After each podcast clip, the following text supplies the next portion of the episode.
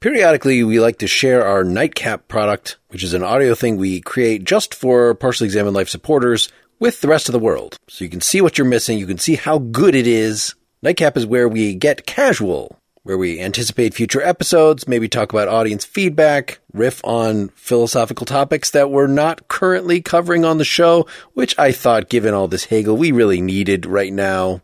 We record these just about every other week, releasing them between the episodes, and you can get all of them in a variety of ways that you can read about at partiallyexaminedlife.com slash support. Or if you're right now using Apple Podcasts, just go to the main screen for this podcast, and there should be a subscribe button right there that will let you purchase your access to all our member content right from the App Store. Hope you enjoy this. Hey, this is the Partially Examined Life Nightcap for August 16th, 2021. How's everybody doing? Pretty good. Pretty good. Fantastic. What's in your philosophical imaginations today? Oh, I'm just trying to figure out how, without the constraints of PEL, to continue plowing forward on the phenomenology. Really? Well, you should do a seminar like I did. Force yourself to read some of it out loud. Start where our last episode ends and schedule it for just after the third one comes out, maybe. Is this one of those classic things of you have to figure out how to get yourself to do the thing that you most want to do? Well, I guess if it's a question of prioritization, the answer is yes. I just, uh, there's just too much going on. I don't, especially as, as we prep for the next episode and all parenting and work and stuff like that. It's just, I just don't have any bandwidth for extracurricular activities right now. And we're, uh, we're going through the stress of dealing with the fact that we live in insane fascist. I won't say Texas is fascist. I say the governor is authoritarian and idiotic. So today's teacher parent conference before school goes back in session and, you know, he outlawed independent school districts or school districts or schools mandating masks and they defied him. And now it's at the Texas Supreme Court has issued a stay saying that the schools cannot mandate masks. It's a freaking mess. So we pulled our kid out of her preschool and because there's no ICU beds hardly left in the state anyway. And we're terrified of something happening to her or to my parents. And so we're going back into our COVID shell, which from a mental health perspective is, let's just say, not great. So that's not philosophical, I guess, unless you want to That's talk right. about individual liberty, quote unquote, individual liberty versus the problem of the commons or the common good or what have you. Or I don't think what you're talking about rises to the level that we should respect it with some relevant philosophical discussion. yeah, I don't disagree with that. Um, I guess I did have a political thing that's been on my mind, just a simple. I know, you know, the whole voting rights thing is coming to a head and it just seems like Congress is not going to do anything because they feel like they can't. As much as I don't like all these anti-voting laws and things like that, just gerrymandering. Like, is it possible? Has there ever been a case where Congress has like, instead of lumping a bunch of shit together in a package, which I know is what they normally have to do to please everybody, but just have a one paragraph bill that says gerrymandering is not fair. It is clearly not what anybody intended when giving the states the power to set their own election regulations. No gerrymandering. Pass that. Just argue over that. I don't want to hear of any, make everything else into a separate bill. That's fine. Is that just too naive to think that they could just do a simple bill for something? Not that that is even more likely to pass than any of the rest of it. Maybe it's not, but at least there's a, a just such a clear cut case to be made that gerrymandering is cheating. It doesn't matter who does it. Well, you're asking two questions there, right? I mean, one is just the is the formal process of Congress such that a one paragraph bill could get passed if if there or submitted in terms of process. I actually don't know. My gut feeling is that yes, there have been bills that have been passed that are incredibly focused and short, but my guess is that that is the exception rather than the rule. you know, National Arbor Day or whatever, you know, whenever they, it's not like probably there's a 45 page bill behind setting up a new holiday or something, Probably not. or let's honor that, you know, this group. Yeah. So write your congressperson. I don't know. It all seems useless. I have some other things, but what I want to hear what you guys brought to the table today. I still have this. I don't know how to access it. And when I say access it, I mean as a subject, but I still would like to try to find a way to do something around music. I mean, I know that Mark, you have your whole thing, and Dylan's a musician, and I don't know about Wes, but I'm not. But maybe in aesthetics, we haven't done aesthetics. Well, I won't say we haven't done aesthetics in a while, but I think it would be fun to try to find some kind of text that was accessible to a layperson like me that would talk about music and philosophy uh, and aesthetics. I mean, I have the one that I mentioned before that is the thing that I was ready to do on the aesthetic education of man from Friedrich Schiller. I like so that. the same era that we've been doing with the German idealist, but he is not Shaler. He is Schiller, a different person. Mhm. Uh, and there's also, I even have a guest lined up whenever we want to do John Dewey art as experience. So those are the two. If if you guys are excited about one of those I vote or for have another Schiller. suggestion, Okay. I'm down with that. I would like to do both. We could do both. Yeah, I'm thinking we should do uh, both Feuerbond, is that how you pronounce it? Oh yeah, let's talk about our philosophy of science thing. And lac- lactose? La- lactose? lactose? Lactose? I'm lac- lactose intolerant. Mhm.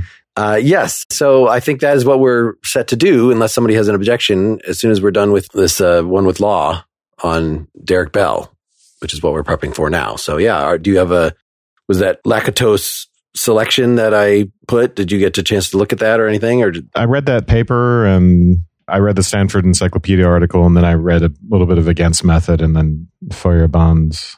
I hope I'm pronouncing that right. Encyclopedia article. So yeah, I mean they're both very engaging writers. It'd be nice to stay with the subject for two episodes, and hmm they are you know they were friends, and they they're good friends who disagreed with each other in the sense that Feuerbond wanted to go farther than Lakatos in his, I don't know if it's skepticism, but anyway, Lakatos is kind of responding to Popper and gives very, very strong and kind of in hindsight obvious reasons why falsifiability does not work at all. And then Feuerbond thinks he's too conservative in his critique, essentially. And so they're good. And Feuerbond, you know, could be accused of relativism almost. So he has a whole semantic theory as well associated with his approach. And so they're a good counterpoint to each other, I think, even though they're on the same track in a way. So it'll be informative to do them in comparison. part of the reason that I brought this up again, we've been harassed repeatedly, at least since September 2019. I see this guy, Chris, reached out to us and he's going to maybe start his, or maybe he has already, his own podcast just on philosophy of science. And he had sent a list, I see. So the, uh, we'll learn if, whether it's Feuerabend or Feuerabend or Feuerbond. Feuerabend. Feuerabend. Anyway, I, in addition to that, Quine, The Web of Belief, he recommended Sellars, Science, Perception and Reality, Sellars, Givenness and Explanatory Coherence. Maybe that's overlaps with what we already did on him. I'd be willing to do a whole series. I mean, because we're touching different figures.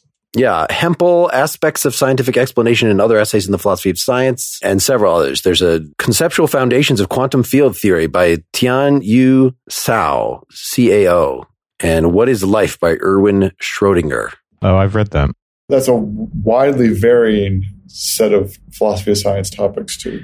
Yes, th- this was not like, let's cover all these in one episode. This was like him demonstrating his breadth of knowledge. One thing to keep in mind is there's going to be at least two big things.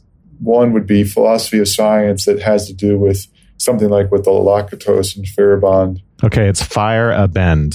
F I R E A B E N D. So I just found, I just looked that up. Firebend. One, one theme will be the conversation between Feyerabend and Lakatos regarding scientific method and scientific adjudication about the truth in the world and stuff like that. And in that category, you know, there'll be offshoots like about the nature of scientific laws and whether they're abiding and, you know, you go down metaphysical routes there.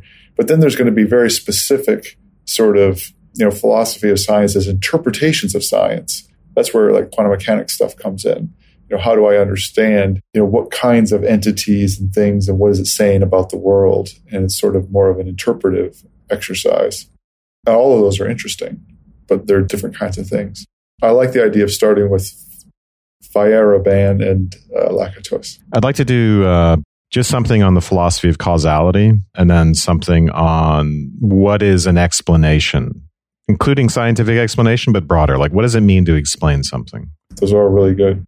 All right. Well, that's a thing to think about. And yes, and let's get some aesthetics in there by the end of the year. And I want to still do Lao Tzu if we can get that guest that we were talking to, or that's at least the next non Western thing I have at the top of mind. And it's so different than the Indian philosophy thing that we did that I don't feel like that is duplicative whatsoever. We were talking about a bridge episode that maybe Mark you weren't so interested in, and I brought up philosophy of sport. So there's actually a Stanford Encyclopedia article about philosophy of sport, which is sort of a survey of all the possible things in there, you know, cheating and ethics of sports, drugs in sports, you know, stuff like that. I haven't gotten as far as surveying the bibliography yet for what would be particularly interesting. But I did kind of wonder if you guys had inclinations in that universe of thinking about sport oriented questions, which direction you want to go. I would say one big thing I think is the question of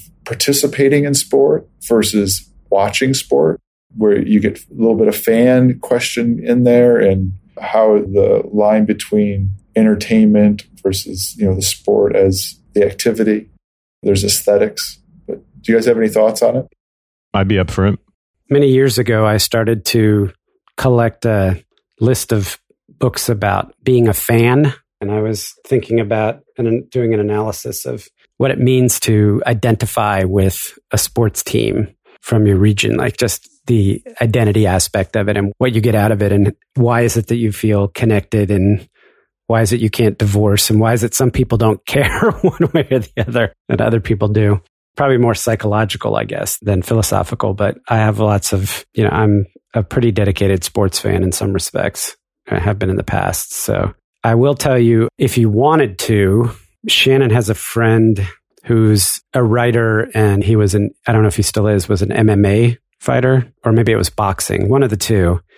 And he wrote a book called Why We Fight, talking about, you know, his process of training and the deprivation associated with training in order to get in and then the experience of fighting. You know, it was all about like getting to this point of actually getting into a ring to have this semi mortal encounter with the other being. And that might be, you know, if you want to talk about go in that direction, I'm sure I could get him to come on and talk about the experience. And if you wanted to talk about that, might be maybe something more for combat.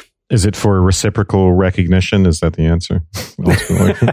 you have to well, wrestle wrestle your self consciousness away from the other. So it's the master slave dialectic made concrete. Yep. I guess those are to me two interesting but different directions, right? One is talking about competition and what is competition serving for us the difference between individual sport competition and being the one in it and team sport competition. But I think being a fan and a spectator and talking about spectator versus participant is a pretty different tack to take. My guess is that each one of them is their own thing for a podcast. Mm-hmm. I'll try to make it more concrete by looking at some possible sources for books, maybe in those two broad areas. If you guys think of anything that you already know of or stumble upon, let me know. Okay. I think both are interesting. There's also another angle you can take it. I think we talked about this before is the whole there's man against man, that's competition, right? Then there's man against nature. So there's a whole bunch of quote unquote sport books that are about like rock climbing, you know, just the psychological and, and philosophical approach to these kinds of activities, extreme, you know, mountain climbing, those kinds of things. Then there's fandom. Then there's gaming too, which would, I guess, not technically be sport, but would fall in the realm of competition, but without having the physical aspect. So, you know, the Wittgensteinian kind of game kind of thing. So there's lots of different ways to approach the topic. Maybe it's a blend and maybe we focus on one track, but to me, the fandom thing is particularly acutely interesting because it's been so painful for me in my life to be a fan of teams that have perennially underachieved and just being completely unable to become disinterested in them and become interested in another team that's actually winning. I just can't seem to do it. So there's a pathological behavioral aspect to it that I'm keen to understand. There is a journal of the philosophy of sport that I found online. I will say I've, I've cracked a few books on philosophy of sport and been not just disappointed, but tediously disappointed. Just FYI. The ones that I've seen, the people think that, let's just say they take it as a license to not be as disciplined philosophically as they could be and a little more indulgent on their biographical. So, you know, if somebody's going to talk about cycling, they're going to have to tell you all about their own interest in cycling, experience with cycling, why they love cycling, and they came in and it becomes as much biographical as anything else. There's probably somebody who is a writer in this area or somebody if you wanted to have just like what is the state of philosophy in this area? Not that that is maybe the be- you know that might be too wide to be interesting but like are there a couple really good articles and sort of what are the approaches? At least that's as somebody who's interested in philosophy as opposed to the actual topic. But then what you were describing about fandom like I think you started scoping a pretty much pop episode. I'd be if, if you don't fit that on on this thing, which again we've all decided that we should have probably two vacations a year at least, and so I'm trying to take mine coming up. So that's the thing that is after race and before philosophy of science, which is the slot that we were talking about right now. I'm always game for uh, pretty much pop. You know me, Mark. So anything you want to jump on. If it does not re- involve reading a whole other book, which was which is why. Well, I thought that was, was the whole point of that podcast was that you you're not reading yes. whole other books, but just commenting yep, off exactly. the cuff on cultural things. Well, it's not so off the cuff, but it's the research is is limited. Yeah. Let me ask you guys. I'm actually recording a uh, philosophy versus improv as soon as we get off here, and I want to make my point something about the relationship between reason and emotion. And just that whole point that you might think that they're just opposed and that their feelings, emotions are just feelings. They're entirely non-cognitive, but no, they're, they all have some sort of judgments within them. So I know we did some Spinoza and we talked about Bob Solomon and any other points you remember from this topic that I should try to include or how good is your memory of this topic? How would you sum up? Do you even know what I'm talking about? I thought I had some thought on the uh, thoughts on this. I'm trying to remember them. You could see rationality as a subcategory of desire. So there's relevance to both Plato and Freud. Like for Freud, everything is made of libido. Like that's the clay out of which everything else is constructed. And then the ego and rational faculty is sort of, and there's a kind of pragmatist element to this, right? the rational faculty is kind of constructed out of the way that the libido bumps up against the world.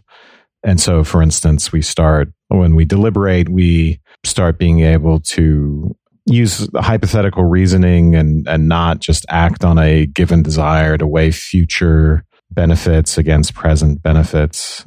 But there's still always desire implicated in rationality. And as Hume would say, you know, right, it has to ultimately it has to be motivated. I don't know. Those are some vague thoughts on Stanley Rosen, who said, like, desire, if you're thinking of Platonic parts of the soul, desire is like really the eros, that part of the soul is not really just separated off from the others. It's part, it's implicated in, in both thumos and, and reason. So.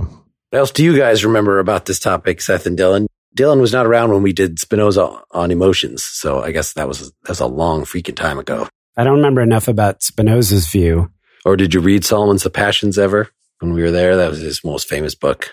No, you know what? I never did. It's we should do that. Mm-hmm. That was on our list for a long time, and then somebody emailed us and said, "Well, that's okay, but there's actually it's a controversial position, and there's better stuff. So maybe read some of the Passions, and here's some other articles." And then I also like Jack Katz's book on the emotions. He's the guy, Seth. I think you read The Seductions of Crime. He's the guy who mm-hmm. wrote that. He wrote a great little book on the emotions. Hmm. Definitely not a bad area for us to revisit since clearly we do not have it top of mind.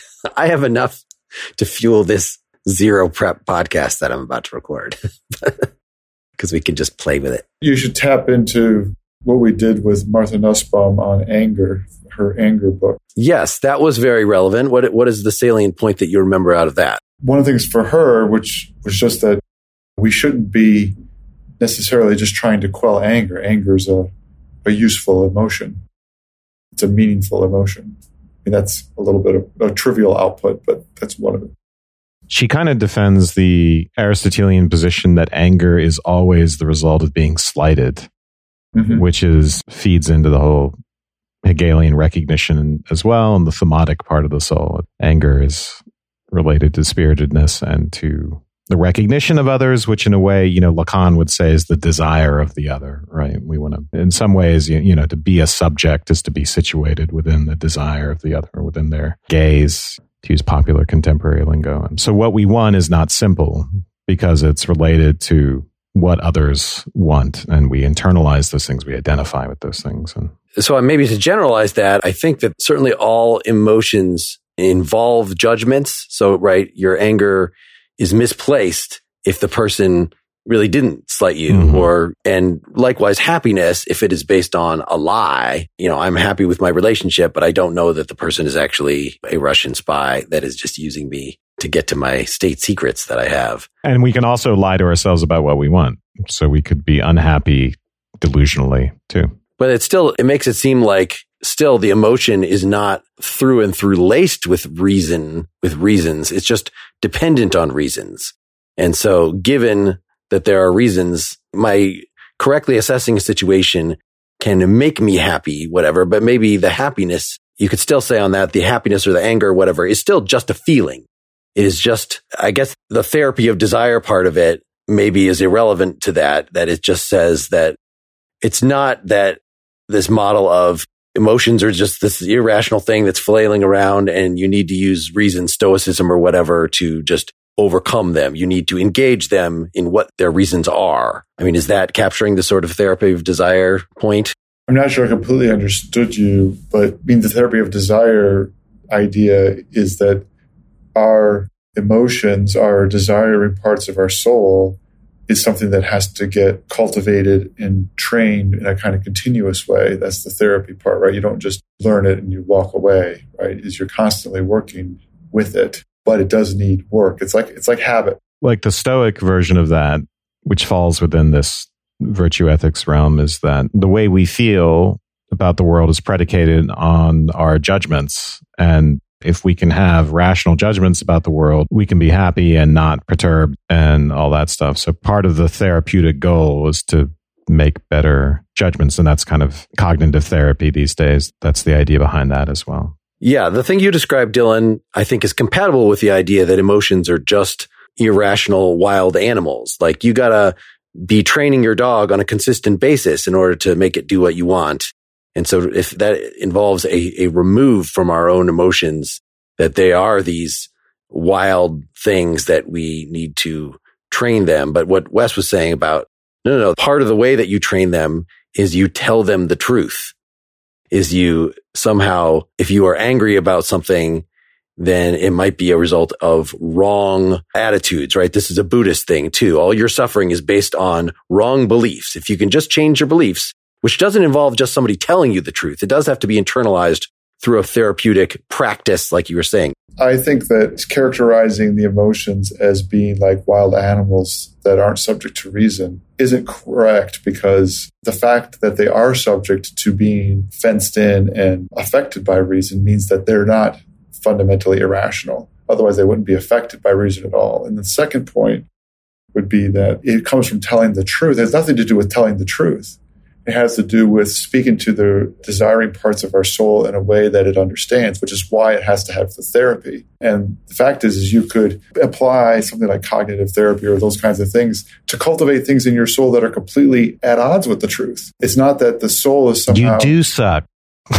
yeah, I mean, you telling can, yourself right? that you don't suck. yes, I mean, in fact, in some ways, it's exactly in understanding that that you realize that something like therapy of the soul in the right direction, where you are cultivating in a way that's guided by rationality towards the good, and that that's mm-hmm. the act you're doing. That's what the cultivation of habits is about.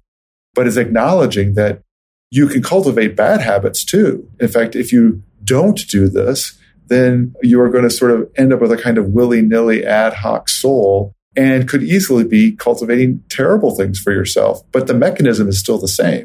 It has nothing to do with telling the soul the truth and the soul follows the truth. That's just, in fact, if anything, the therapy of desire says that's just not true. The soul doesn't follow the truth. The soul follows what it what it is habituated to. I mean, if you're Plato, then the soul follows the truth. but if you're I mean, for Aristotle, right, Aristotle thought that habituation was subject to some extent to reason, but that a large part of it was upbringing, but that reason did have a role to play in rehabituating oneself. Yeah, you could train yourself using the mechanism of reason, right? Very hard as an adult. And if you're too messed up as a kid, then forget about it. But all right. Well, thanks for warming me up on that. That's that's a fun topic to get into. I don't know if you guys have listened to any of those. I'm really unambitious in, in how much philosophy I try to fit in there. I haven't yet. Barest, the barest little bit is enough for a novice, enough to play with. Cool. Any last thoughts to get us through the next week before we talk again? I have one, but I don't want to raise it because it's too big and, and too gnarly, but I don't want you to think that I'm not thinking of things. I just had a funny experience this weekend. I'll give you a teaser and you can guess where it went. So, you know, I was doing the ad for Wondrium and I was trying to find, they have a documentary section now, you know, so I've been trying to look for content there that I think is interesting. And they have a documentary called The Sixth Extinction. So there's supposedly been five major extinction events in the history of the world, at least as far as scientists argue about. And we're in the middle of what they call the sixth. So I was like, oh, this would be interesting. And I just noticed as I wrote the copy, it was like at the end of this advertisement, you know, it was basically like, and human beings are driving themselves to extinction, you know. Here, go sign up for a free month of Wondrium. And uh, I, I realized that my proclivity for focusing on death and genocide and those sorts of things does not always make for great ad copy. Let's just put it that way. And I had to rewrite the entire ad. But yeah, I'm a little obsessed with uh, the human destruction of the planet and our own species right now, a little bit. So, see, when I hear that human beings are going extinct, it's like a little boost to my mood, actually. Sorry. I, am really reacting to this with just uh, bemused resignation. Like, well, it'll all be over with soon. And then I can start all over again. It's not going to be over with. I mean, any way you look at it, we are we are like a blip in cosmic time, right? You know, five billion years or whatever to generate us, and then you know, how long are we really going to be around? Not very. See, this is making me think of the other thing that I'll just I'll just give a teaser to, but could be a I've been listening to a lot of Devo. I'm interviewing sort of the main thinker, Gerald V. Casale. Really? Who That's came up awesome. with a lot of the the ideology of Devo and just the idea that we're devolving. Wait, Whip It Good? Whip It? Yes, he he was wow. the main writer on Whip It. Uh, That's Mark awesome. Mothersbaugh is the sort of more famous, the who sang most of the leads, but he uh, anyway, they both they both wrote the songs. And uh, so I've been, especially their early stuff before they were famous, where it was, you know, very much laid out. You know, they're basically hippies. They were already in their 30s by the time Devo got famous. But the formula of everybody is stupid, we all obey our animal desires, we're all conformists. There's a lot of play that you can have within the rock and roll space for that. When you so say whip you it at, good, do you mean whip it well, or do you mean that you can make people good by whipping? that was, yeah, that was a, a Reagan-esque positive spin can do the kind of slogan that mm. is uh, completely empty. Mm. So I just have to tell you, Mark, I was a huge Devo fan, and I know probably 20 of their songs lyrically by by heart. Um, wow.